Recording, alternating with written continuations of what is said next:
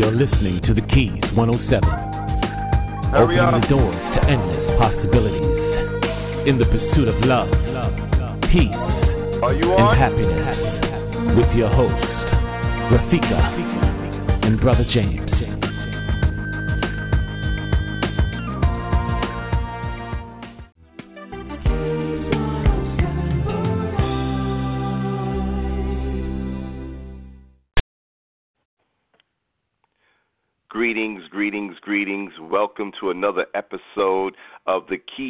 107. And tonight, tonight we have our financial guru, uh, uh, excuse me, Heru Nekhet, who's going to speak to us about 10 things you should know before you outsource. I'm Brother James, and on the line, hot on the line, is Rafika. Rafika, are you there? All right. Didn't hear you check in, so I'm glad that you checked in. We are going to have another hot show as we always do. Um, uh, you were in quiet mode. I don't know if your mic is actually being heard, but um, I'm going to say to you that um, I am so looking forward to this outsourcing tips simply because it's uh, absolutely a need in today's envi- business environment. So you can't do it all. So sometimes you gotta um, send it to somebody who may be an expert in it. But we're going to hear from uh, uh, Heru about the uh, the pluses and the minuses, the the the good and the bad uh, about utilizing outsourcing as a technique or a strategy in business. So, Rafika, you want to go to the healthy tip of the day? All righty. The Keys 107 and RafikaCS.com present the healthy tip of the day.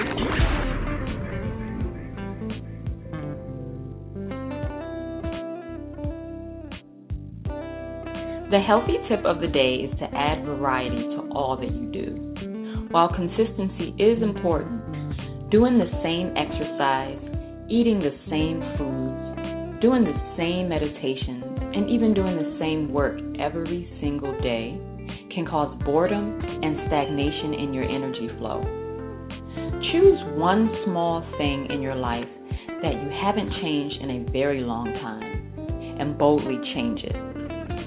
Introducing variety in our lives through bold change increases creativity, allows for flexibility, and adds back the wonderful element of surprise. Today's healthy tip has been brought to you by Organic Soul Chef Medea Allen. To learn more about my services, visit organicsoulchef.com. Now, now, now, back to the Keys 107 with your host, Rafika and Brother James.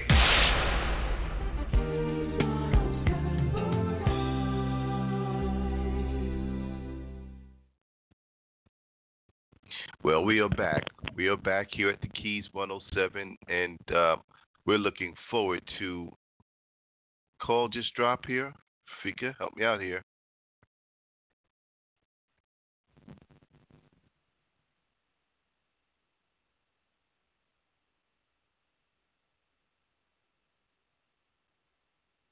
Okay. I see we're having a little trouble with our lines today, but um, we are here at the Keys 107 and looking very much forward to hearing from the, Heru Nekhet. And I'm going to put Heru right on the line, and we're going to get right into it. Hold one second, please. Heru, your mic is live. How are you doing this evening? I'm doing fantastic. I'm glad to be here. How are you? Yes, sir. Same, same here. Same, very much the same. We we had a couple of headphone check out on us in in the midst of bringing you on board, but I'm hoping that um, Rafika is back live with us so that she can talk with us and and spend some time this evening learning more about outsourcing. So, uh, are you back on the line, Rafika? She's still trying, but as she is trying to get the headsets together, let us begin to talk about what really is outsourcing. Microphone check. Oh, you're live. One, two, one, two. Harold, you know how we roll with technology. You know, sometimes you just have to go with the flow. It's, it's just yeah. the way it is. But before we get started, you know, I, I I wanted to just share some experiences that James and I had with outsourcing, and I think I'll interject that as we move to that particular topic. But outsourcing can be good. But just to clarify, uh, I know one person inboxed me and said, "So what's outsourcing?" And I said, "Wow, You know, we're going to talk and- about that on the show." Yeah, it's interesting because you know a lot of people ask me, you know, what's the topic this month, and I said outsourcing, and I got the same question. You know, and I was really surprised, you know, how how few people really understand what outsourcing is. And I think there's this huge misconception about what it is because we we hear that term on the news, and it's always negative. You know, we we hear, you know, outsourcing is about big corporations shipping American jobs to foreign countries. And so, you know, we always have this idea, oh, outsourcing is bad because it's bad for Americans. Um, but the reality is, outsourcing simply means hiring someone outside of your business uh, to perform certain job functions instead of handling them in house. You know, it's it's really that simple. You know, it's, Mm-hmm. you know, you don't have every uh, skill set necessarily in your business, and so instead of hiring somebody permanently, you hire somebody outside of your business uh, to perform a function. I'm sorry. I thought Rafika, you Oh. was running with the show there. But uh, yes, it is very true that we don't have everything that we need within our company. And I just say this that um, if you're not capable of doing your own payroll, why not outsource that? You know, if you're not capable of doing your own graphics, why not outsource that? But it makes plenty of sense. And now you have to make sure the sense add up. This is all about profitability. You know, Let, let's and- talk about the let's let's talk about the different advantages. You know, one Mhm. one advantage you just mentioned, and really that's access to talent and skills that you don't have. yes. Um, and you know, and it, and the way that the economy is moving so fast, it really doesn't make sense to try to learn every skill set. And Mhm. so, you know, even if you, uh, like you mentioned, payroll, you know, it, that's a very difficult thing for a lot of people to learn. And so, why bother if you can, um, at a reasonable price, pass that along to someone else so you can focus on your particular talent or focus on the talents of the people you do have in house. So, access Right. to talent and skills is probably the number one reason um, that people outsource. You know, the the next reason is it saves time and it saves money. So you know, time and money kind of go hand in hand. So when we look at at saving time, and sometimes it doesn't necessarily save you money, but the time it might be more important for you. So if I have a particular skill and I outsource another skill, that means I have two things happen simultaneously instead of you know um, all my resources going to one thing and then the next thing and then the next thing. You know, if I can have multiple things happening simultaneously, then I can get my product or service to the consumer faster, which in you know in turn you know can mean more money. Um, it can also be saving money because I can provide I can find a service provider that's in a marketplace where the, the pay is less. So you know sometimes you'll look outside of the country, sometimes you look to other parts of the country, um, sometimes you look to uh, just other neighborhoods in, in your own city where you can find you know equal talent or even better talent at a lower cost. You know, one one thing we have to understand as as business people is that the cost of labor is usually the largest expense that you'll have. Mhm. And Mhm. when you can cut that labor cost, it significantly increases your profits. And you know that's one of the reasons you know there's that that big battle. You see big corporations, you know, going overseas, but you know just like I said, going outside of of uh, you know your own staff and going to another city, another state, another part of the country, or another country um, can save you tremendous amount of money. Um, another um, aspect of, of or an advantage of outsourcing is that you have the ability to offer your customers more than you could normally provide.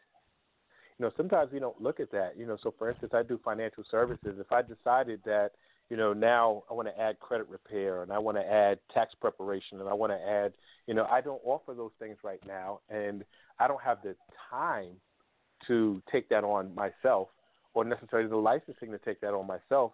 So I could take on those type of uh, services and then outsource it to somebody to do the work for me, which you know would keep more customers um, you know, in my business uh, instead of going to several different places. So it allows Right. you to, to to upsell, it allows you to offer a greater variety of things than you normally could. And one of the, the best things that I think another advantage is it allows you to scale a business beyond your normal capacity. So, for Mhm. instance, if yeah, you know, we don't think of scale. You know, we we want to grow, but sometimes you can only grow so much in the space that you have, and with the people that you have, and with the amount of resources you have in house. And so, you might not have the machinery to manufacture things at the speed that you need, and more of the volume. And so, you outsource it. Um, you might not be able to, you know, like I said, have enough service providers to maybe design things for you. So you outsource it. You it allows you to grow your business far beyond what you could normally do, especially if you're a one person operation.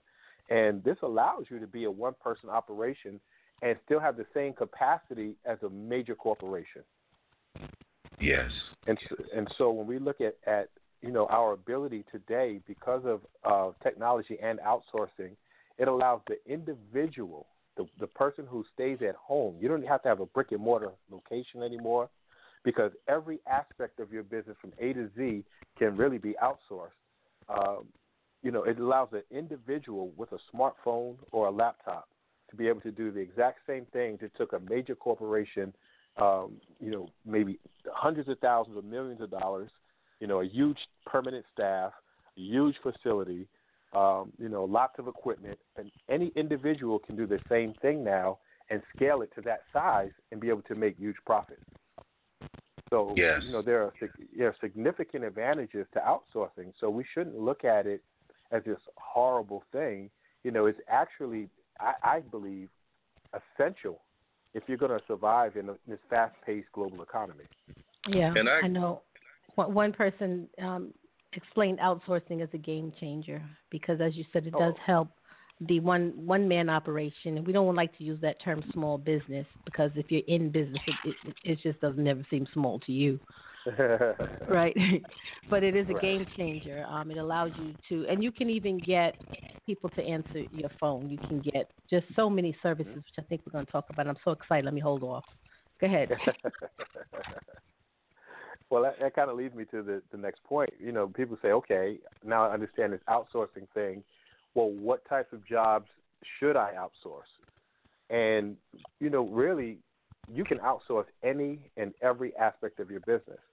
Um, clearly, there are certain things that you don't necessarily want to do that you would want to outsource, like maybe cleaning um, and paperwork and data entry. You know, there was a such type of things that you may not want to do, but then there are other things that you might not be skilled at, where you'll bring somebody in, like um, marketing. Especially now, this they have uh, social media marketing that requires somebody to tweet you know, maybe five, six times a day. You don't want to sit there and create tweets five or six times a day.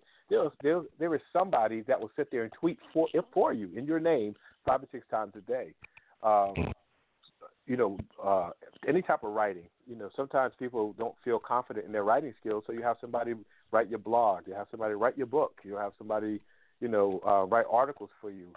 So, you know, that's another aspect of it. Customer service is big, especially when you're talking about 24-hour customer service um, you don't want to be answering the phone dealing with customer service. So when we look at you know places like JetBlue, for instance, JetBlue outsources all of its customer service. Hmm. Um, they have a, a special term for it. They call it home sourcing instead of outsourcing because what they do is they find uh, elderly women in Iowa, and they each have like the bat phone sitting in their house. And when that phone rings, they know it's somebody for customer service for JetBlue, and they answer the phone and they handle the customer service from home. Hmm. And so, yeah, um, and and we're all familiar with you know uh, outsourcing customer service to India, Mhm. and there's a reason. Well, people don't understand. There's a, a reason. There were a couple of reasons.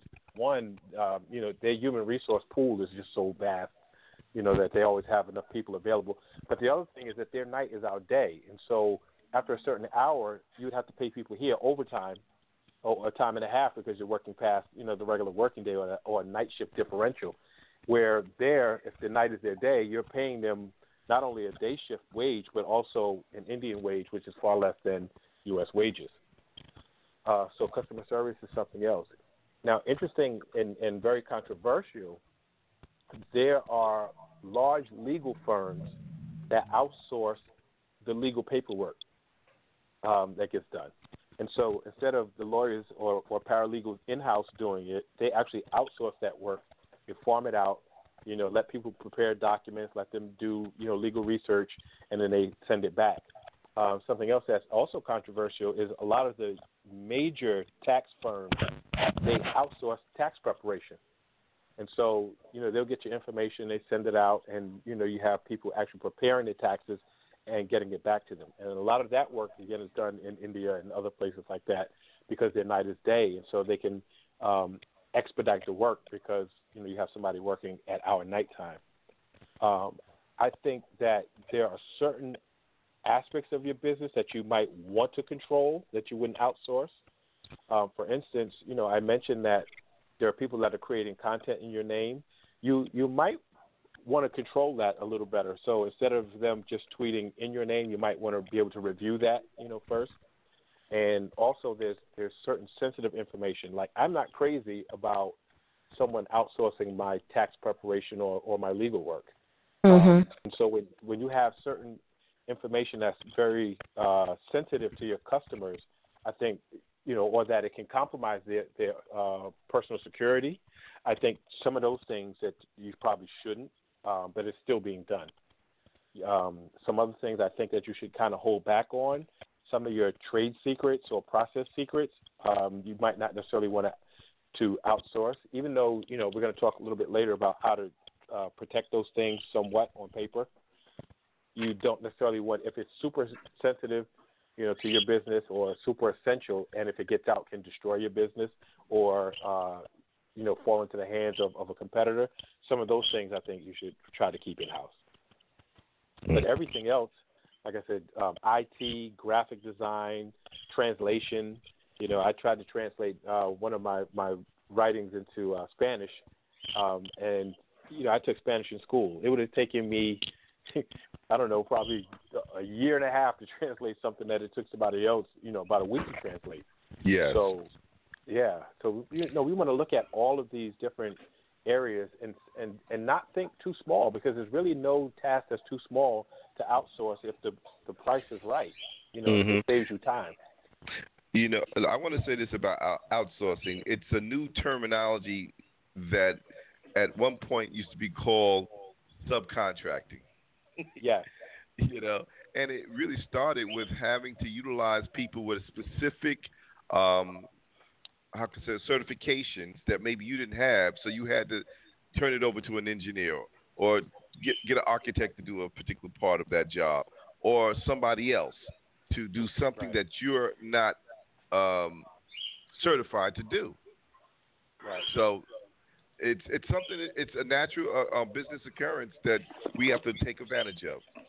But it's yeah, important. It's, but it's, it's important to just recap that point you made, Heru, about keeping your your your personal information to you know closer to closer to you, closer to your business. You don't need to outsource your tax returns and you know stuff like that because really you you can't. You, are you going to fly to India and deal with it? Right, and that's the bottom line. You know when you when you can't control what happens, you know, um, with it, and you have no recourse. Like you said, you're not going to fly to India, um, and and you might not be able to find them anyway. You know, mm-hmm. um, so yeah, there's certain certain things that that you want to keep close to you. Um, but just to piggyback on, on what Brother James was saying is, you know, big companies outsourced for for a long time, and you know, one of the one of the other reasons besides not having the the uh, the cert- certification was the change in terms of of the way business sees employees. And one thing we have to understand is that from a from a business perspective, and everybody who's who's on this call who's thinking about outsourcing should can think like a business person. You know, one of the, the problems we have is we go into business and we don't think business minded. Is that when you hire a permanent employee, that comes with a lot of uh, a lot of things. Like you have to you have to pay them a permanent salary, you have to pay taxes for them, you have to pay into Social Security, you have to do all these things but most of the time you don't necessarily have work for them. So they're not producing most of the time, mm. but you're paying most of the time. And so when you when businesses started thinking about that, they said, well, wait a minute, you know, we can keep a, a, a certain skeleton crew that we need. You know, that you have certain management and you have certain positions that are, are constantly in need, but then there are other positions that are really only needed on a project by project basis. And so, you know, you bring them in as an independent contractor. And so, you know, when you talk about subcontracting, you subcontract to an independent contractor because you don't have to pay, you know, their taxes, you don't have to pay Social Security, you don't have to pay them benefits, and you only pay them, you know, per job. And so, you know, that that concept began to spread when entrepreneurship began to grow as technology began to change. You know, that concept began to grow, and individuals realized that it only makes sense. You know, you don't want to have to manage a large pool of employees. You don't want to have to have to rent a brick and mortar place and and be monitoring people constantly. And so, you know, it started with big business, and then it's trickled down to entrepreneurs who pick that up, and then you know all these different services, you know, realize, wow, this is the way to go, and then they sprang up as well. And so we have this whole, you know, outsourcing economy that that you know the mainstream doesn't even know about. And so mm-hmm. that leads kind of really to the next thing. It's like, well, how do you, you know, most people don't know about it. How do you find these service providers for outsourcing? Good question. And yeah, the, I mean, one of the old ways was a trusted referral. And I say trusted referrals are a good start, but it, it should never be the finish. Because what we have to understand is that we live in a global society where you have a global talent pool of people, which means if you're limiting, you know, your yourself to what one other person experienced, you're negating the opportunity to get somebody who could be far greater um, and a better fit and a better price point than you than this person is. And so trusted referrals are always good because again, you had somebody who you know who um, has used this person, but there are a whole list of different resources um, that you can go to.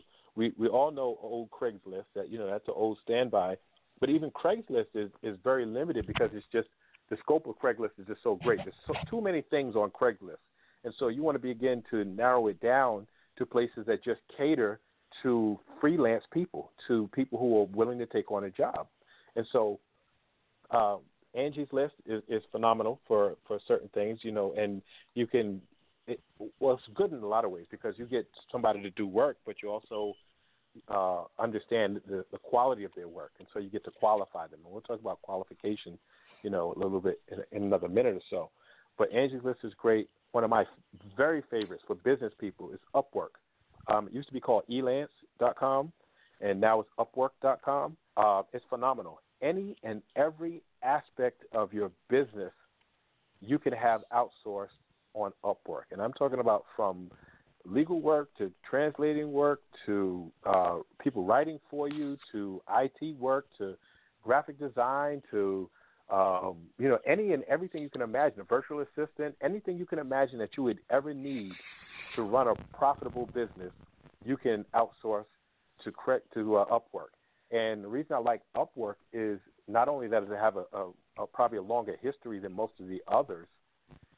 Uh, you have it, it, really taps into the, a global pool of, of resources, and so um, it's not limited to the United States.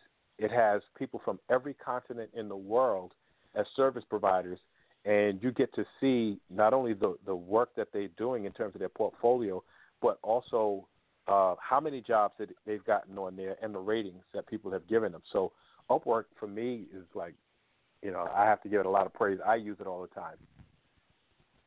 Um, there's another one called uh, if you're looking for a virtual assistant, and a lot of people are looking for virtual assistants, but they don't really know how, how to use one. Right. And it's, it's, it's very interesting. A virtual assistant is the same as a, a regular assistant. Like, what would you normally have an assistant for?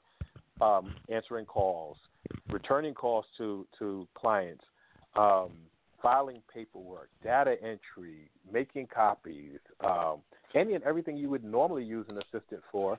You get a virtual assistant. So instead mm. of them having to sit in the office next to you, um, you communicate with them and they can do everything remotely. So that that's the only difference. You're just not sitting in your face, um, you know, at a desk right next to you. Um, so virtualstaffer.com is a, is a really good source, but uh, I have to tell you, they use Filipino, only Filipino virtual assistants. If you want a vast, a vaster pool of virtual assistants, then virtual.com is actually you know a, a source that has uh, you know people from from many other places.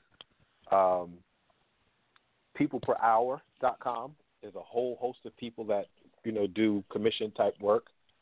Uh, Guru.com is also so excellent, and another one that's been around for a while, Fiverr.com, which I like because um, you get many things done. Say if you need a logo design or something like that, and the prices start at five dollars.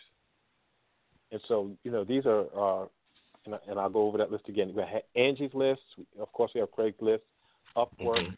Virtual Staffer, Guru, People Per Hour, Virtual, and Fiverr. Uh, that's a good list to start with, you know, for finding you know uh, resources to outsource your your work to. Got it. So I just want to make an announcement before we go any further that all of those links and, and resources that Heru just shared are all posted in our resource page at thekeys107network.com. So if you're trying to take notes, as you are, as I am, just an obsessive note taker, you can put your pen down for a minute and just go to www.thekeys107network.com and click the resources tab in the upper menu. Okay, Heru, let's move on. Well, okay. So, um, the next thing is okay, I've gone on these sites.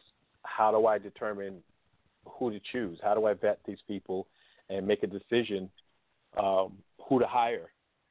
And the number one thing I, I, I warn people against is hiring based on price.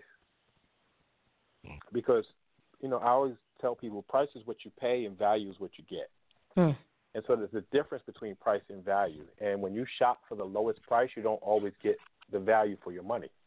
And so I know people have a, a budget consideration, right? You have to you can only work within your budget, but you want to get the most for your, your money. So before you and, and a lot of the sites by the way give you the opportunity to select a price range. Right? So you'll you'll post a job, uh, say you go on Upwork and, and you'll be very clear and concise and you'll post the type of job that you, you want and then you'll say, okay, um, this is the price range I'm willing to pay, and it will tell you, okay, that price range will give you somebody that has this much experience, or you know, and so you kind of have an idea of what you're getting before you even you know post it. Um, so don't don't necessarily go on price, and you know, again, I know price has to be a consideration for a lot of people who have a small budget, but the number one thing you should look at is the person's skill do they have the type of skill that you really need? Um, you know, recently I, I'm, I'm revamping a lot of my uh, online presence, and, and I needed some website design done. Um, but I also needed some flyers for an event I'm having, and so one of the things I looked at is I said, okay, um, some people have skills on making a flyer, but I want somebody who can not only make a flyer but can do website design and do you know WordPress and do all these other things because I want them to take that same design concept and translate it online to other things too. And so you have to look at well who has the, the, the greatest ability to perform the type of skills that that you're looking for. So you know looking at somebody's skill set is extremely important. Skill is good, but then you have to look at the amount of experience they have. Um, I had a meeting with a with a young man who wants to, you know, do my social media. He wants to handle every aspect of it, and he wanted me to hire him. And you know, we had we sat down. We had a great meeting. That was a phenomenal meeting actually, and I was really impressed with you know the way he laid things out. And I said, okay, well, show me your portfolio of work. I want to see you know some of your success stories. I want to see some of the best things you have. And he said, I don't have anything. I said, What do you mean you don't have anything? He said, You're my first job. and so, but if me, you didn't ask very, him that, he wouldn't have told you. He wouldn't have told me. and and just right, and I would have just looked at what appeared to be his skill set, um, and I said, well, then everything you're telling me is just theory. He said, well, you can say that, but no, I have to say that because you haven't done anything. And so, you know, there are some jobs where I guess the experience may not be as important to you right? Because if you can see if they they have a portfolio of work, if it's if it's graphic design and they have a portfolio but they've never done this before, you can look at their their work and say, okay, they have the skill. The experience may not be as important in this sense, but and there when you're talking about things that experience, the better more experience you have, the better you get at it, and the more efficient you perform. Then experience is important. I want to see how many people you've done a job for. And then after I see the level of experience that you have, so I know that you can handle um, all the bumps in the road that, that you're not that most people don't anticipate. I want to see how well you performed in your experience. So I want to make sure I can either contact myself some people that you've worked for, or I want to see if it's one of those sites what ratings and comments that people put. So mm-hmm. if it's a rating of one to five and you're and you're an average of a three, you know, I know why you lowered your price. You're really not that good, you know. Um, you know, and if I have comments, if there are comments on there and they say, well, this person was good, but you know, the the job went way over time, or the job went way over budget, or it was difficult communicating with this person, or you know, whatever. The, you know, you have to really look at that because you want somebody to be able to execute for you not only what you want, but in the time frame that you want, and you want it on budget. And so you want to look at the skill, you want to look at the experience, you want to look at their past performance, and you understand past performance not by what they say, not by what their resume says, because you know we rely way too much on a resume, but what on but what people have commented who have uh, hired this person before, and then we want to look at trustworthiness. Mm. Yeah, this is important, and and sometimes you say, well, how do you how do you determine trustworthiness? So I'll give you an example. I said I, I do work on Upwork um, quite a bit. And on occasion, I'll get a bid from somebody on Upwork, and we start communicating. And they say, well, why don't you, instead of going through Upwork, why don't you give me your email address so I can communicate to you directly, and I'll charge you a little less, and then you can, you know, we'll work that way. And I always get a little nervous about that because – I understand they're trying to save money because they're trying to save the commission that they have to pay Upwork, but then I'm no longer protected. See, if if they're on Upwork, then again I I can contact Upwork and I can say, hey, this person didn't perform well for me, uh, or I could say this person and and um, in this case with Upwork, the money goes to Upwork, and then when you release the funds, Upwork releases it to them. This way, I'd be paying them directly. So if I paid them maybe half up front, I might not get my work. They could hold me hostage. And so you have to really be careful when somebody wants to go outside of the normal process. I won't hire somebody outside of the process to save 50 or 100 bucks. It's not worth it for me. And so anytime somebody suggests breaking the rules, I have to question their trustworthiness. Mhm. So you know, again, when you when you're vetting, these are things that people don't think of. They always think, "Oh, I'll save a dollar." Well, you might, and you might not. You know, and like you said, are you going to fly to India to resolve this issue?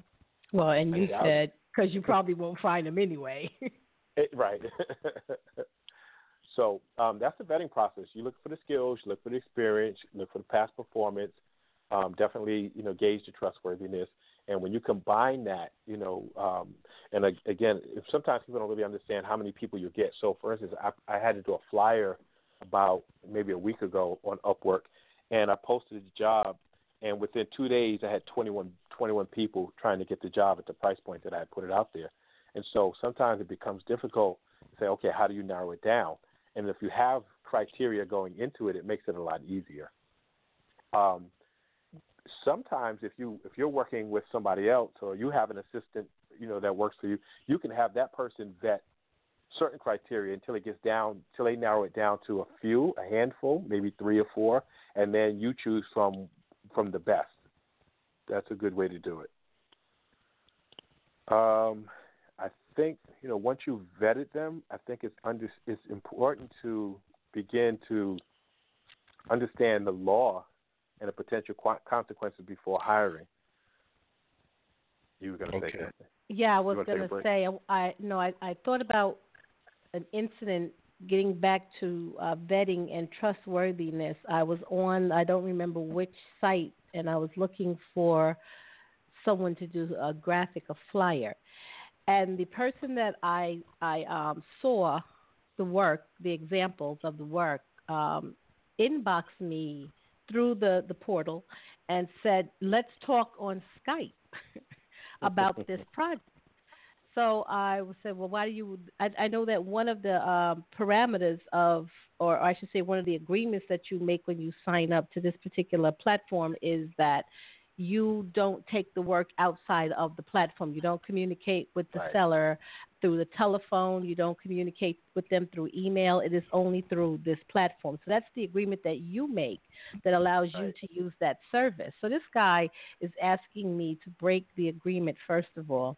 Then when I get outside of the um, Skype, I, I was so curious to see what this person was going to present to me, and he was just trying to get me to do like a monthly uh, package with him and you know trying to give me lower rates and just aggressively going back and forth back and forth. And finally i had to just shut him down because i had to realize that if i do this i'm in breach of my agreement. And this might shut me out of you know using this platform which i really like. I just can't think of the name of it right now.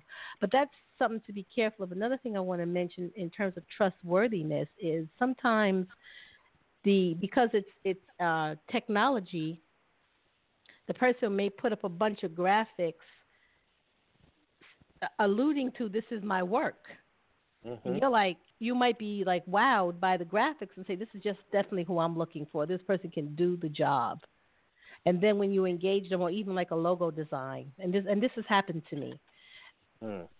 and the person could not meet the criteria of the examples that, that was on their sort of bio description. It was just awful. So you have to be careful of that because again, that goes to trustworthiness. Is this And really that- your work? Yes, but the, and that goes back to why you have to have the other, um, you know, criteria for rating. So, you know, if you look at and, and hopefully you put a rating for that person that to, to warn others, and that's I why did. I say we look Mhm. at past performance as well, um, because hopefully if other people had let you know, well, this person can't really meet the criteria, or I doubt that these are really their drawings, or you know, I was really disappointed in the person's work, then you might not have chosen that person. Know? So, Absolutely. yeah, so it's important for us to do our part as well. When you when you use you know a, a person, give an accurate rating so that you know other people don't get injured by you know you not putting it up there. Um, and if the person is good, you want to you want to promote them. So you know we have an obligation as well when we use a person to um, you know really give them an accurate rating. That's that's important. Mhm. Mhm. Okay, so let's go ahead and talk about the legalities. Okay. Um, one of the things that, that I want to, to mention when you hire an independent contractor, it's very important for you to understand the law as it pertains to independent contractor. And I have to share that I found this out the hard way. Um, I thought, even though I had somebody signing an independent contractor's agreement, which you know I had, um, you know, when, I was running a hospital, I had a business where um, I had assistants, guest assistants, I call them guest assistants working there, and I had them all sign independent contractor agreements. Um, and my idea was, okay, this way they pay their own taxes, they pay their own Social Security, and et cetera. And I thought this was just a phenomenal thing because I thought I had it covered since they signed an independent contractors agreement that they were automatically independent contractors until until one of them, when I let them go, um, tried to file for unemployment, and I got audited by the state labor department, and they and I said, well, this person doesn't deserve unemployment because they weren't an employee; they were independent contractor, and they broke down the criteria. They said, did you create their hours or did they create their own hours? I said, well, I needed them to work a certain amount of hours, then they're not an independent contractor. You cannot dictate the hours of an independent contractor. You Hmm. can't tell them that you have to work for a, spe- for a specific amount of hours on a specific day. And I was like, oh, okay, I didn't know that. And then I said, well, my cleaning lady was definitely an independent contractor. And he said, um, well, did that person use your cleaning supplies or did they have their own cleaning supplies? And I said, well, I had cleaning supplies there, but they came in and, well, then they're not an independent contractor either. an independent contractor has to have their own tools. They have to have their own supplies. You cannot provide the tools or the supplies. You cannot dictate their hours. And so we have to really be careful because that cost me a lot of money because they determined that they were not independent contractors, but that they were actual employees. And so we have to understand, you know, uh, we you definitely want people to sign an independent contractors agreement, but an independent contractors agreement alone does not mean they're an independent contractor. You have to follow certain criteria uh, based on the law. So the IRS, I think you can go on IRS.gov and it'll tell you the parameters that they look for in determining somebody's an independent contractor um, as well, and the paperwork that you need to, to send in because you hired them as an independent contractor. Um, they expect you to, to report uh, if they're a U.S. citizen, report that you hired them. You know, you have to give them 1099. So that's that's one thing that's important. Um, another thing that's important is you have to make sure that your work remains your work and not the work of the independent contractor. So part of your agreement that you have to make with them is that even though they're creating the work, all the work belongs to you and not the independent contractor, and that they can't use it for any other purpose. That every original, every copy is all yours. That's important. Sometimes we don't think of that, and then somebody, you know, they take your work and they use it someplace else. Right. Um, another thing that you want to have that's really important, uh, especially for trade secrets and things like that, is a non-disclosure agreement. You want to make sure they sign a non-disclosure agreement so they don't share your trade secrets or your process secrets with any other customer. Um, so that's really important. Um, sometimes, if it's if it's super important for you, you don't want and you want a competitive advantage, you might have them sign a non-compete agreement, which means that they won't take your work and create something similar and sell it on their own. Mm-hmm. Um, and yeah, and sometimes you know those are some of the things we don't think about when we hire an independent contractor. So again, it goes back to make sure they're an independent contractor when you hire them, and and there's a difference uh, when you hire a, a firm and when you hire an individual. Any individual, normally you would consider an independent contractor as opposed to hiring a firm of people, right? So, um, you know that's really important, and, and even in just the hiring process you want to you want to know am I hiring an individual or am I hiring a firm? Mm-hmm. Because it, Mhm. definitely will make it make a difference to you. So those are some of the things that you know uh, most people overlook. So you want to be able to protect your stuff. You want to be able to make sure nobody else is selling your stuff or using your stuff, and you want to make sure you're complying with the laws so it doesn't cost you later. Okay. Now So I let me think ask you. go ahead, James. Yeah. So we have to have a contract with the independent contractors, right? Um, Yes. and in that contract, if it would do a simple thing, if it's an individual, can you have a non compete a non compete clause in it, a non disclosure Yes. clause in it, and you don't have Yeah, to have can add all separate that. You can- forms. yes. You don't need Yeah. separate forms. You can, you know, it depends on how thorough you want to be, you know, with each thing. You can have a, Mhm. a paragraph put in that talks about non in your independent contractors agreement. You just have Right. a paragraph put in about non-disclosure, non-compete, um, you know, whatever else you want in terms of, uh, and it should be clear that you in- there written clearly that you know you own all work that's produced by the independent contractor hmm on your behalf. So yeah, you definitely want to have all that in your in your contract, and and you have a contract um, because Right. the contract lays out very specifically what the expectations are. hmm Um, uh, The because scope of work. and, and matter of fact, I got hired as an independent contractor uh, before I, was, I created a, a business plan for for a company and uh, a startup, and you know they decided they were having some internal struggles, and so they they decided they weren't going to go forward with the with the project, and they didn't want to pay me what they owed me for for doing the work.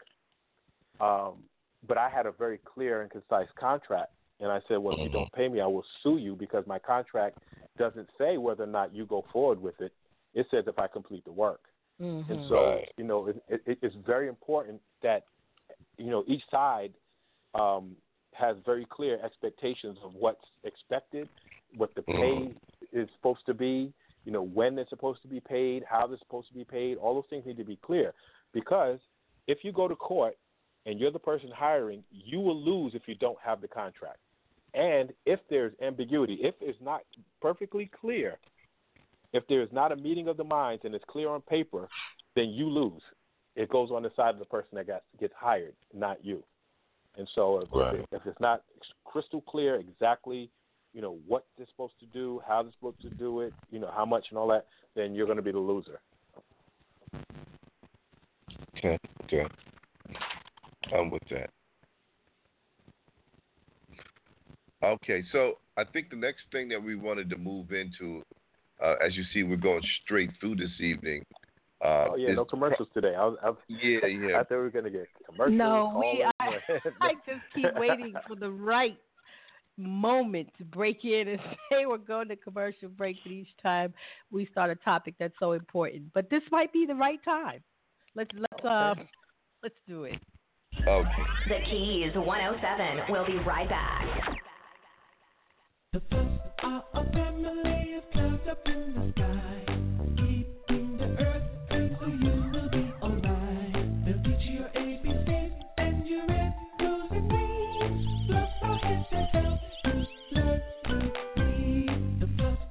Fluff presents the alphabet is available on Amazon.com and on Kindle. So get your copy today. For more information, visit them online www.thefluffamily.com. Now, now, now, back to the Keys 107 with your hosts, Rafika and Brother K.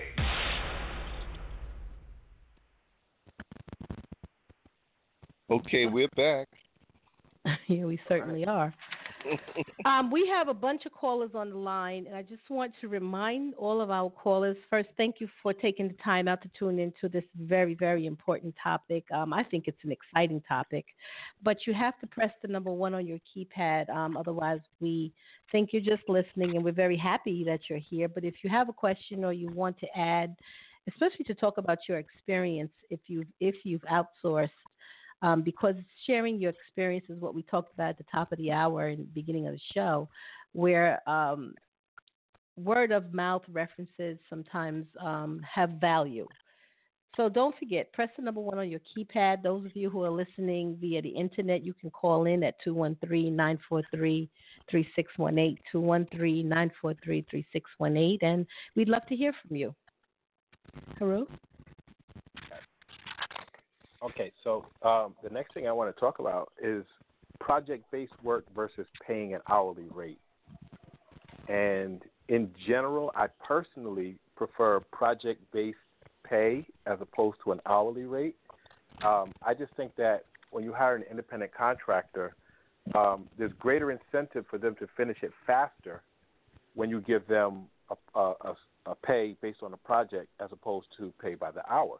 Um, when you Mhm. think about it, well, why wouldn't they just drag it out and pad the bill if you're paying them by the hour? Um, and, and matter of fact, I think you get it more than twice as fast when you give them uh, pay them by the project because they make more money. You know, with, think about this: they make more money when they do it faster because that means they have more of their time left. Mm-hmm. And so, you know, when you when you're considering that, there are, you know, uh, you should always try to negotiate a project fee. Now, the thing is, you have to have a general idea of what a project should cost, and I think that's a, a mistake that people run into as well, um, not knowing what it should cost. Um, again, I, I had to get a flyer done, and I had one of my assistants. You know, I said, "Well, can you know go find me? You know, please find me some uh, graphic designers to do a project." And what they were putting out there was, I thought, was way too much to get you know a design done because I had done design before. You know, had them done before, and I know what the pay scale should be. And sometimes, you know, we we, we don't because we don't know what it should cost for something to be done. Um, we put it out there for too much money, even on the bid, like because you have a general range on some of the sites what you're willing to pay, and of course when you put the higher pay, you get a lot more people who want to do the job. Um, but project pay is really important, but you have to do your research. And so one of the things when you're looking at the different um, service providers, you, it also tells how much they got paid per job, and so you can look at similar jobs that you want and it'll give you an idea of what the range is for what people are willing to pay for that type of work and the quality of that type of work, you know, for that type of pay. Um, hourly rate, like I said, I you know sometimes you have to do it, I suppose, you know, because certain service providers just bill that way. But in general, I like to stay away from that, you know, as much as possible. Let, let me just say this from the uh, Yeah. from the aspect of the person who is um, on the end of the, the outsourcing. You know, they should account for their time. And even though you may have been paid by the project, it's five hundred dollars to do this. How much time do I actually put in, or you put in, to complete the project? So if it took you ten hours to do, you your time was valued at fifty dollars an hour. You know, Right. so you have to uh, that person on the other end has still has to account for hours, and they should log that time so um, they'll know whether a project is worthy to do to accept, or they know at the end of the day how much money they should be seeing. You know, profit wise, because time is money, and you have to value Absolutely. your time. Yeah. And, and they should also do research to see what what people are what the market is bearing in that in that field as well. And so Mhm. sometimes it's not right because sometimes it's not so much um, how much how many hours you put in because like you said at five hundred dollars and they'll get ten hours that's fifty dollars an hour. Um, fifty dollars an hour could be the demand for a person who has a, a skill that's very limited mm-hmm. right? A, a skill that's very limited, that's in high demand, that's that's very necessary.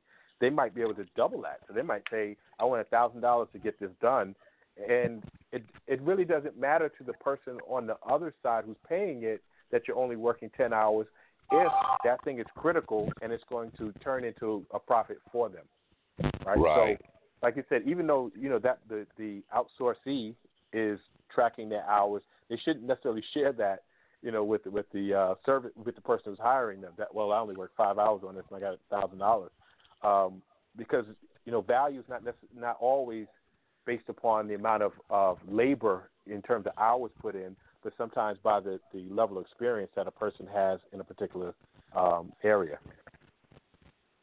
Well, so, that- it, it, so you so I have to consider that on both sides, right? I have to consider, okay, well, how valuable is this? How many people are available to do this? You know, uh, am I getting the best person? Is this going to turn into to a profit for me? You know, down the road, I have to consider that when I'm hiring too. Right, right, right. Yeah, so I just wanted to bring that point because I think it's very important because I've been on both sides of the fence. You know, so you know, Right. you know, some days, well, most times now, I'm outsourcing, but I used to be that guy that does be on the other end. You know, still do if I, Right. you know, if I have yeah, to. You know. yeah. And I think it's interesting. Most most business people have been on both sides of it. Yeah. you know, it's it's new to a lot of new entrepreneurs, but you know, I've been on the other side of that because I have certain specialized skills that other people can't do and so they'll hire me. And then there's skills that I don't have or don't really care to do, and I'll hire someone else. So I think it's a regular occurrence now um, with with most entrepreneurs to be on both sides of the, the spectrum on that. Mhm. Mhm. Okay. Okay.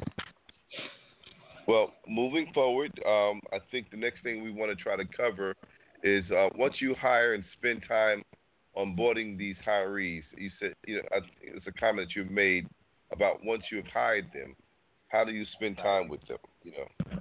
Well, onboarding, uh, you know, is a, you know, a lot of people don't think about that, but a lot of times people what they do is, is they go through this whole lengthy process of, you know, searching for the right person and vetting the right person and making sure the contracts are in order, um, you know, deciding the right pay, and then they give them the task and walk away. And I think that's one of the biggest mistakes that you, you could ever have because you want to make sure that you're on the same page as the person you're hiring so you avoid misunderstandings that can cost you time and money. Um, I've run into that, you know, a few times. Sometimes, you know, you'll hire somebody and in your description, when you put it out there, you say, okay, they they should have a clear understanding. One of the things that we don't don't get is that sometimes you're hiring people who have different social and cultural references, um, language differences, um, you know, there's so many so many variables that we take for granted th- that we would assume a person would be on the same page as you, and that's not always the case. And so I think it, it pays in the long run to spend some time, you know, walking this person through the process and, and say, you know, talk back to me. Let me let me hear what you believe that I want you to do. You know, I used to have a, a store in, in Gambia in um, in West Africa, and my shopkeeper, at first thing out of I understand everything. I anything I said, he said I understand. And then when the, you know, I, I guess, and he didn't want to, he didn't want to seem incompetent or he didn't want to offend me and things like that. But he he didn't understand half the things I was telling him because I'd have to go back. And so I learned, you know, over time. It's like okay, make sure I want to make sure he understands. Tell me what it is that I want you to do. Oh no, no, that's not exactly it. So I would go over it and over it until he understood my expectations and there was a consistency of the understanding, you know. And so it's the same thing. Anytime you're bringing on um, a new hiree, you know, that you're outsourcing to, you need to make sure, especially if it's critical work that has to be done in a timely fashion, you want to make sure that not only are they on board with you, but if you're working with other um, you know, uh, service providers or other people in your organization, you want to make sure everybody's on the same page. Yeah, you know one thing I want to say you you have to even supervise them from a distance. Yeah. Show me, show me what you, where you're at with this right now. Let me just you know help you along with. Right. Well, that that moves actually into to the next point I wanted to make is you want to maintain contact and you want to maintain control throughout the project. And so it's important that you set up regular communication throughout the process. And so when I say regular communication, then you should have milestones also, right? You don't you don't wait until the end and then review somebody's work and say, "Oh no, it's all wrong. It's not what I wanted."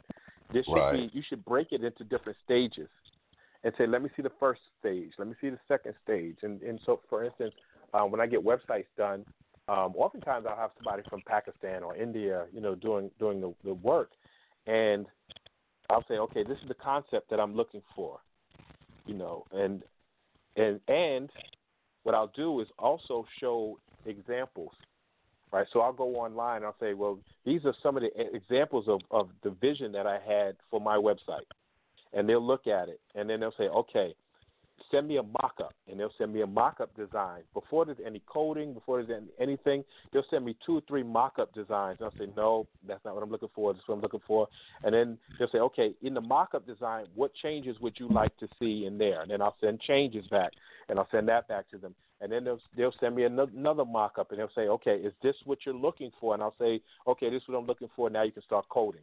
And then they'll start coding, and then they'll send it back to me, and then we'll go back and forth like this until the job is complete. And then, you know, I'll check, oh, the spelling is not right, or change this, or I like I don't like the size of this, and we'll go back and forth, you know, constantly. And so, and again, the reason I like to use people in India or Pakistan is because when I wake up in the morning, there's an email with work there because they're Right. working when I'm sleeping.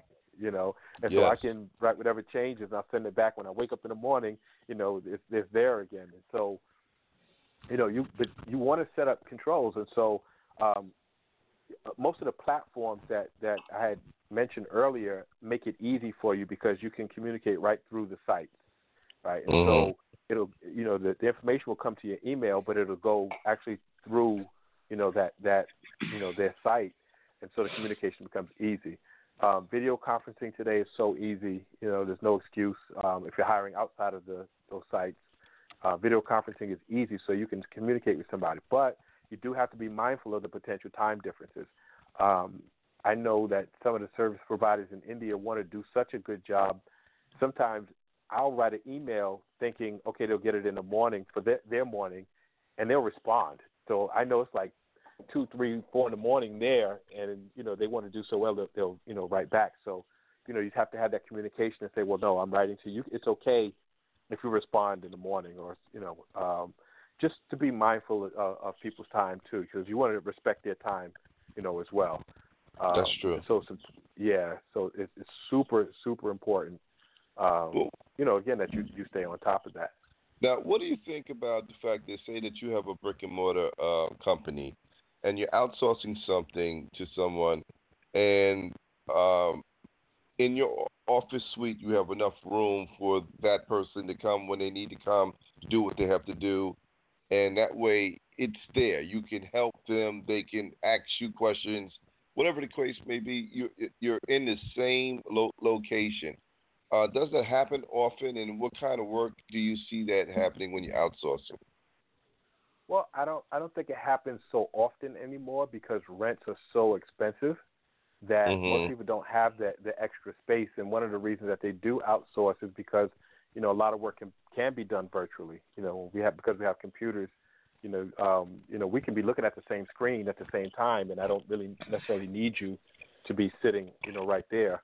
Um, Right, So a lot of times it's a space a space issue more than than anything else. Um, but but certainly you know it can be done with with you know most projects, especially things where uh, again you're sharing information or you have to have direct input into the information uh, throughout the day. Uh, sometimes it's just easier to have somebody sitting there.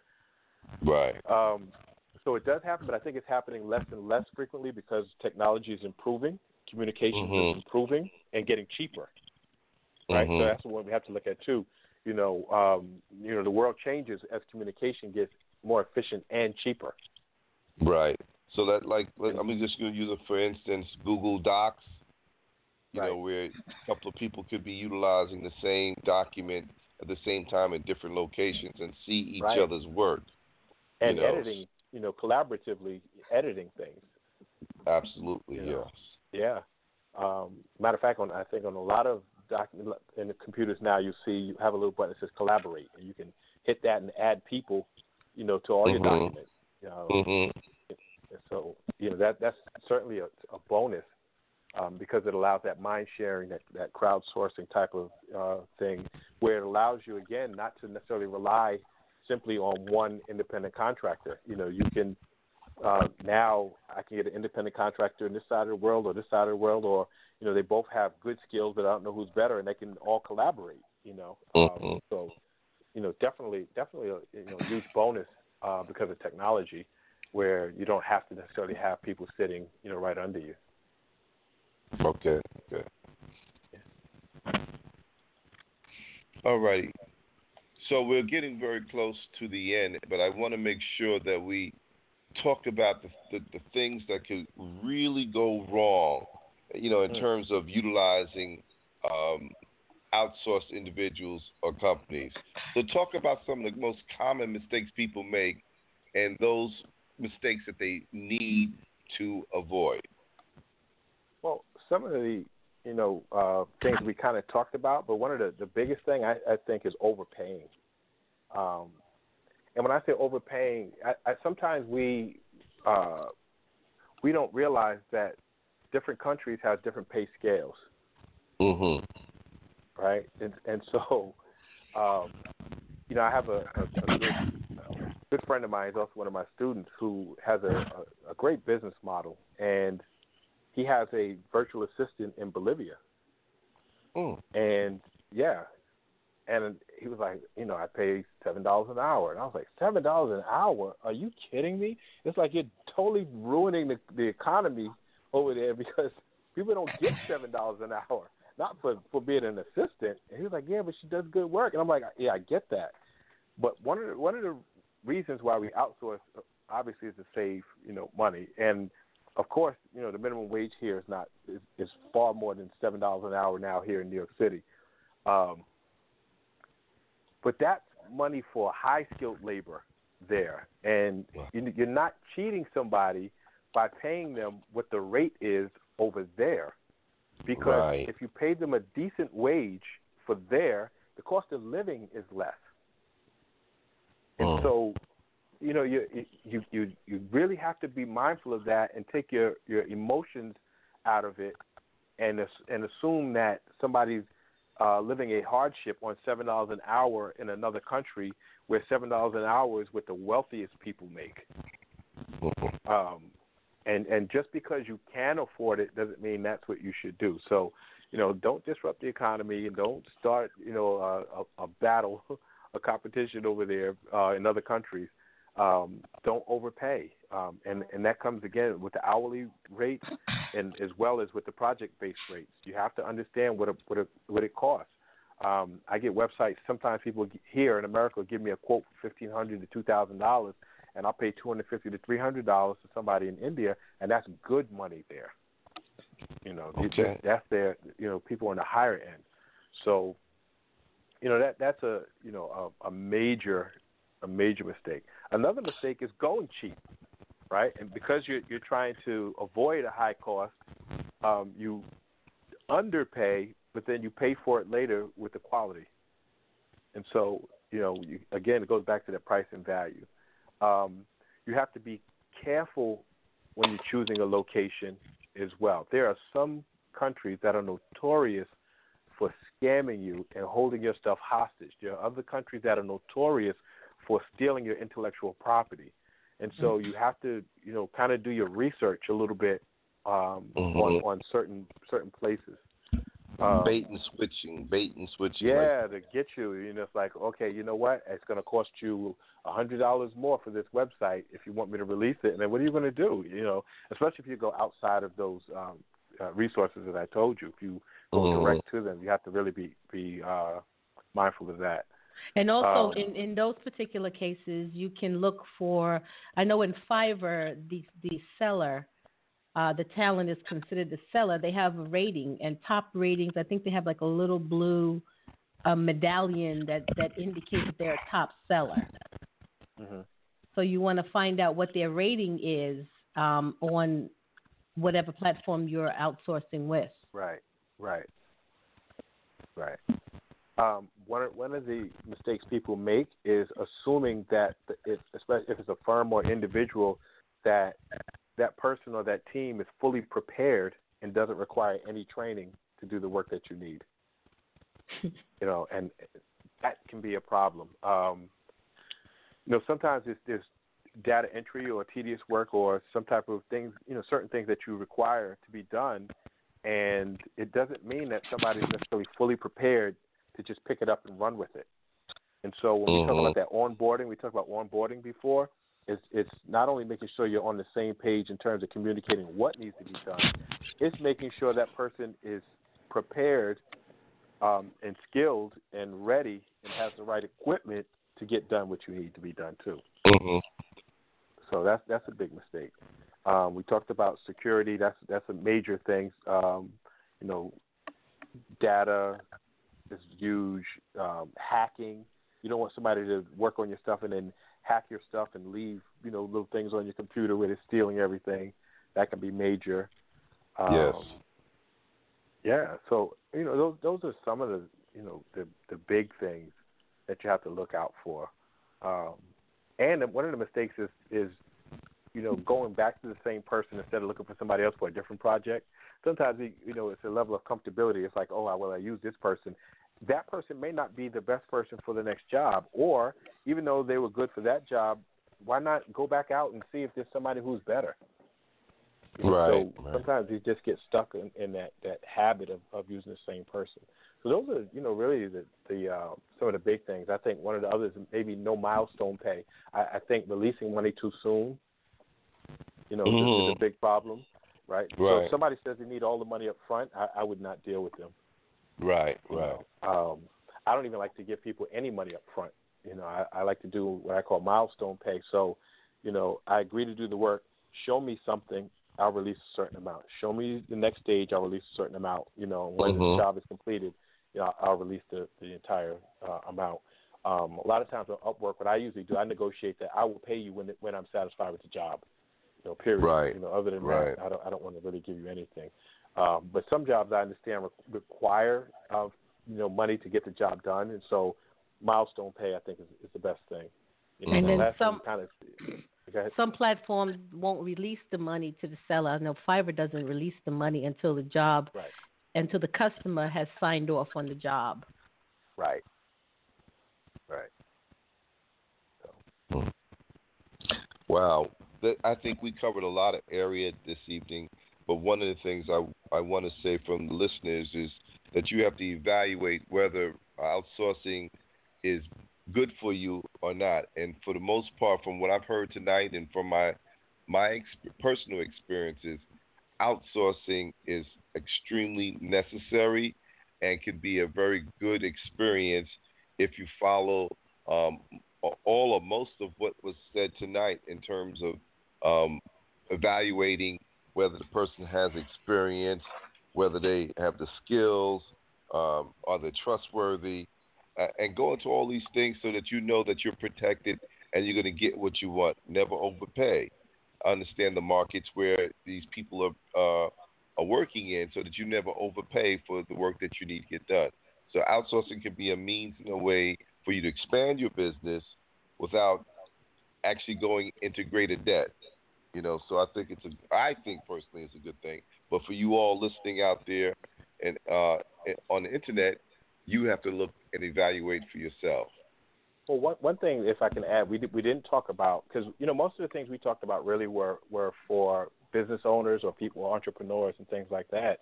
Mm-hmm. You know, outsourcing is a great thing for anybody, and you know one of the the things that we have to understand is that everybody wants their time back.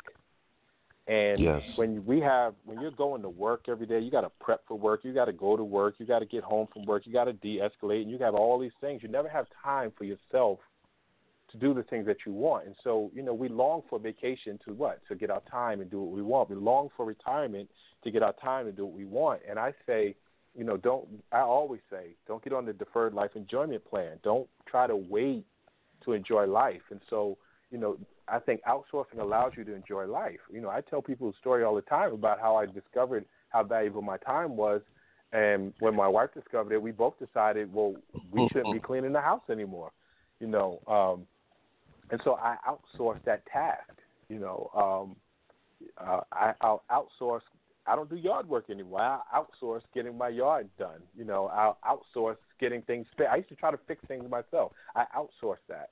Um, I had somebody do some painting, like painting the house. I don't paint anymore. I outsource all that stuff because, um, you know, now we have again so much competition out there with, with certain uh, skilled and unskilled labor that the Mhm. cost the cost justifies you paying it to get your time back. And so, you know, uh, although we, you know our main focus was about you know entrepreneurs, you know, outsourcing, I think everybody really needs to consider this. That it's not just entrepreneurs. Every single person out there should start outsourcing. Uh, People outsource. You, you you do it all. Sometimes you do it and don't even realize that a babysitter is outsourcing. Right? You're not taking care of your child during those hours. You're outsourcing. And so we have to look at every aspect of our life where we can, um, you know, send that out to somebody else and let them take care of that. Um, you know, one of the things we didn't mention was TaskRabbit. TaskRabbit is phenomenal. If you go on TaskRabbit.com, there are people that will do just about anything. You need somebody to pick up your cleaning. Um, you need somebody to do the laundry. You need somebody to sit out, sit home, and wait for a package for you. Um, there are people that will do that for a, a very small fee, and it's so important because time is that only resource that we can never get back.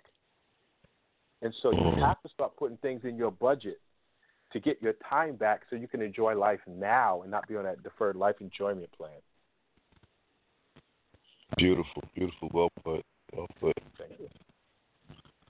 Well, I'm going to continue outsourcing because it's a benefit to me. And um, thank you, uh, Heru, for outlining uh, a clear vision of what outsourcing is, how it works, how it could benefit us, how we can manage it, and um, and utilizing it to its best capacity. I want to say and share that when I don't know what show we were doing with Heru, and Heru was saying, you know, stop doing everything yourself. There is help out there, and it's just like it's such a simple statement, but it hit me to the core because I was one of those people who didn't want to let go, didn't want to trust. I, I had to do it all, and there's just really no time in the day for one person to do it all. You can't you can't do graphics, you can't uh, run the business, you, you you can't write the press release, write the biography. All of these are type top heavy tasks, or or I should say, um, time consuming tasks that in one day you cannot do all of those tasks. So things will begin to fall off the table. You'll begin to be non productive and then feel overwhelmed because you just Yeah. can't do it yourself. So you talked about that in the show, and I think it was right after that somehow Fiverr came to me. I don't remember how. but I've been using them and I've been using other outsourcing and it is just the easiest easiest thing. Now it's great when you can develop a relationship and create your your crew, your team to do specific things once they get the flow of what you need then they can work with you but you you got to be careful and that's why we wanted to do this show for our listeners because there are some pitfalls and and you have to trustworthiness is key. Um, being able to identify the true skills of that person presenting themselves to you. I, I, you know, I've been tricked a few times. You know, I saw some graphics that I was like, "Wow, this person can do that for that amount of money," but they could not deliver, and it was very frustrating. And then you have them um, Heru, I had this one young lady, and I, and again, I don't know if it was a young lady because I, I mean, they put a picture Right. up there, and Right. you really just don't Catfish. know who they are.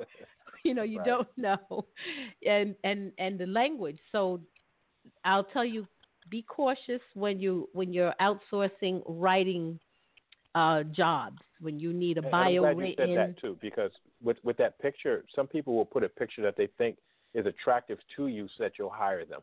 Yes. Yeah, so you have to really Yes. be careful about that because you are absolutely right. I've seen that Yeah. a few times too. Yeah, and you don't know if you're talking to a male or a female. You and don't. they obviously don't know, even if your picture indicates your female, say things like "sir," right. you know, don't call me sir. But and that means, and that tells me right there that they're not really paying attention to Mhm. who hired them. So therefore, they might not be paying attention to the job requirements. and they- they'll overstate the qualifications. One of the the um, questions I, I see on Upwork is um, because they'll ask you how how important is their understanding of English, and some of them will overstate their their understanding of the language. You know, some will say fluently, and then when you try to have a conversation, it's like pulling teeth because they don't understand half of what you're saying. So, yeah, Right. absolutely. Yeah, those are a lot of uh, you know things that you'll come across. But you'll as you get more experience outsourcing, you'll be able to recognize some of those things very early, and be able to you know work around that. And the the language the language barrier and this this is important because I, I went through this and it was so frustrating. I I outsourced the bio for a client and I I I'm, I write bios. That's one of the services I provide but I don't have that kind of time anymore. So I said well let me just try this. And it was so bad Heru. Mm. I mean, it was really, I don't know where this person was in the world. They said that they were in, I don't remember. I, I don't, don't want to say anything that's not true. I just don't remember where they were, but the language, and they tried to have English nuances in their writing, but it didn't come across. It was just a horrible, horrible experience. And I can say that I didn't get upset because I didn't spend that much money, but what I did spend is my time thinking this was taken care of, so I moved on. Then I had to backtrack and, and sort of you know readjust the the, the, uh, timeline and completion of that that that project for that client. Right. Yeah, so we have to be careful when we, when we don't choose wisely.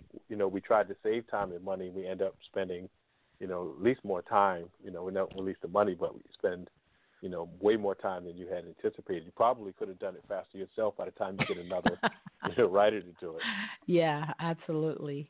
Absolutely. So uh, I hope that this show has opened your eyes and um, help, hope, helped you to sort of embrace the concept of um, outsourcing. And Heru, you hit it on the head. The reason why we outsource is so that we can free up our time. And what was that expression you used about people who plan for having time in the future? Oh, deferred life enjoyment plan. You know, most people are on that, right? They're, you know, one day, you know, I'm going to enjoy life, and you know, I, Yeah, I one always day. say you should enjoy. Yeah, one day, you know, um, you need to start enjoying life now. No, I believe in that a hundred percent. Yeah, so the the deferred life enjoyment plan. I'm gonna speak on that a little more in the future, but you know, as usual, Heru has dropped some gems for us, and we so appreciate you giving us your time. Uh, listeners, the next show for Heru is scheduled for March 16th, and stay tuned. The topic will be posted as soon as Heru presents it to us. And um, all of the resources that he talked about, I think, except for, um, was it TaskRabbit? Oh yeah, I yeah, yeah. TaskRabbit, I threw it at the end. Okay, taskrabbit.com. I'll make sure that's posted, but it's on the website in the resources area. Just go to www.thekeys107network.com and click the resource button, and you can um, access those um, websites. And Heru, if you can give out your contact information. Sure. Um, I'm on Facebook at Insiders Group Inc. And I also have a website, insidersgroup.com. You can email me at Heru, H E R U, at insidersgroup.com. And I just want to say I'm having a, a huge, a big, major um, event in May, May 6th, called 2017 Wealth Masters Symposium. And I'm bringing in 10 speakers and a group of panelists that we're going to cover every aspect of um, every area of wealth development. And you know, these are, are, are not these big name wealth gurus. They're not going to try to upsell you. You know, they're actually all doing me a favor. I dragged them away from their own projects so that they would come in um, and really talk to people nuts and bolts about what it is. Um, you know, we we have all these new. We have 20, in 2016 we had um, I forget how many million new uh, millionaires, and disproportionately our people are not represented. And so Mhm. I brought in people who who look like us, who are top industry experts, who are really doing it. And you know, I'm really excited to have them share um, exactly what it is, what it'll take. And at the end of it, you know, it's not that they'll walk away. Um, I had them agree to create a relationship with everybody, not to sell them anything, but to create a relationship with everybody that exceeds the the event. And so I'm really excited about finally being able to do something meaningful to pull community together and, and help grow people's wealth.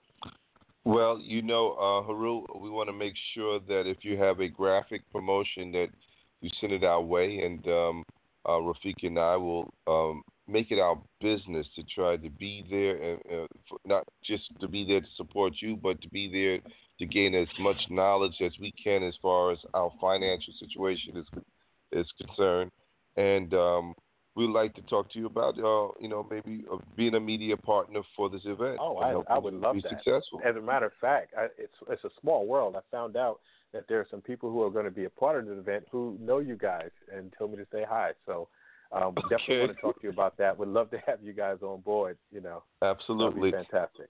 Yeah. So as we conclude this uh, this uh, uh, uh, session this this evening, I want you to stay on the line right afterwards, and we can talk more about that. Okay. So, Rafika, you The can close Keys us out. 107. We'll be right back. Are a family of clouds up in the sky, keeping the earth, and so you will be alright. They'll teach you your ABCs and your riddles and names. Fluff, fluff, fluff, fluff, fluff, fluff, the fluff. The Fluff presents the alphabet is available on Amazon.com and on Kindle. So get your copy today. For more information, visit them online www.theflufffamily.com. Now, now, now, back to the Keys 107 with your hosts, Rafika and Brother J. Well, you know, as most of you know, those those fluffs can be very pushy. Um, we are on sale at Amazon.com for twelve ninety nine, and very proud of the fluffs. Present the alphabet. Um, I have a new book out. It, I am a co-author with James Malinchak. Reach Your Greatness: Secrets for Success. That book is going to be available on our website very shortly. Um, in the meantime, you can go to our Keys page and look more about it. But I am Secret 66, and I am talking about one of my favorite presentations on time management. So, those of you who have taken my time management workshops before know that I am a stickler for organizing your time. Stay tuned. We're going to be having some online webinars on that coming up soon. I am Rafika, your co host. My co host, uh, Brother James, is in the chat room with uh, Heru Nekhet at this moment. So they are signing off and I guess uh, putting the master plan together. But if you have any suggestions or any particular shows that you want to hear, email us at the keys. I mean, email us at suggestions at the keys107network.com. We'll get back to you within 24 hours. Also, all of our shows are archived at the blogtalkradio.com slash the keys 107 always archived on our website www.thekeys107network.com also oh excuse me i thought i was getting a caller at this time. That wouldn't be good. But yes um, next week's show we're going to highlight or are we going to broadcast that show we couldn't get done due to the snowstorm on the Young Gentlemen's Project featuring Lonnie Gamble. And that's a project that you absolutely need to hear about because this is a man who was really reaching out and helping young people learn how to become gentlemen. So I'm signing off and I thank you so much for your time and I look forward to hearing your comments on our Keys page. Hit us up on Twitter and we're on Instagram, all at the Keys 107. Good night. Yes, you are listening to the music of Ernie J. Smith, South Africa's pride and joy. This is Odette's song. Thank you, Ernie.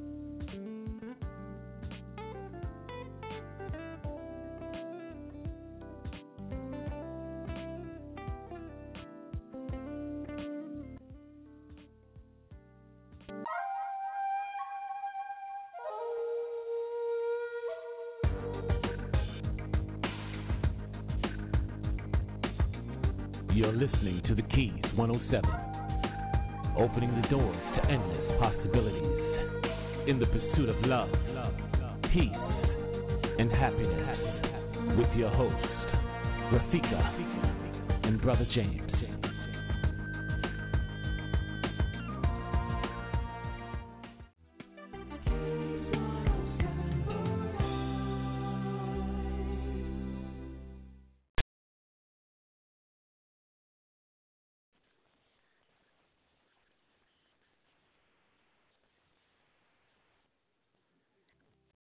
Lucky Land slots, you can get lucky just about anywhere. Dearly beloved, we are gathered here today to. Has anyone seen the bride and groom?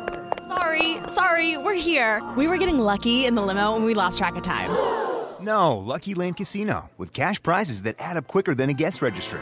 In that case, I pronounce you lucky. Play for free at LuckyLandSlots.com. Daily bonuses are waiting. No purchase necessary. Void where prohibited by law. 18 plus. Terms and conditions apply. See website for details.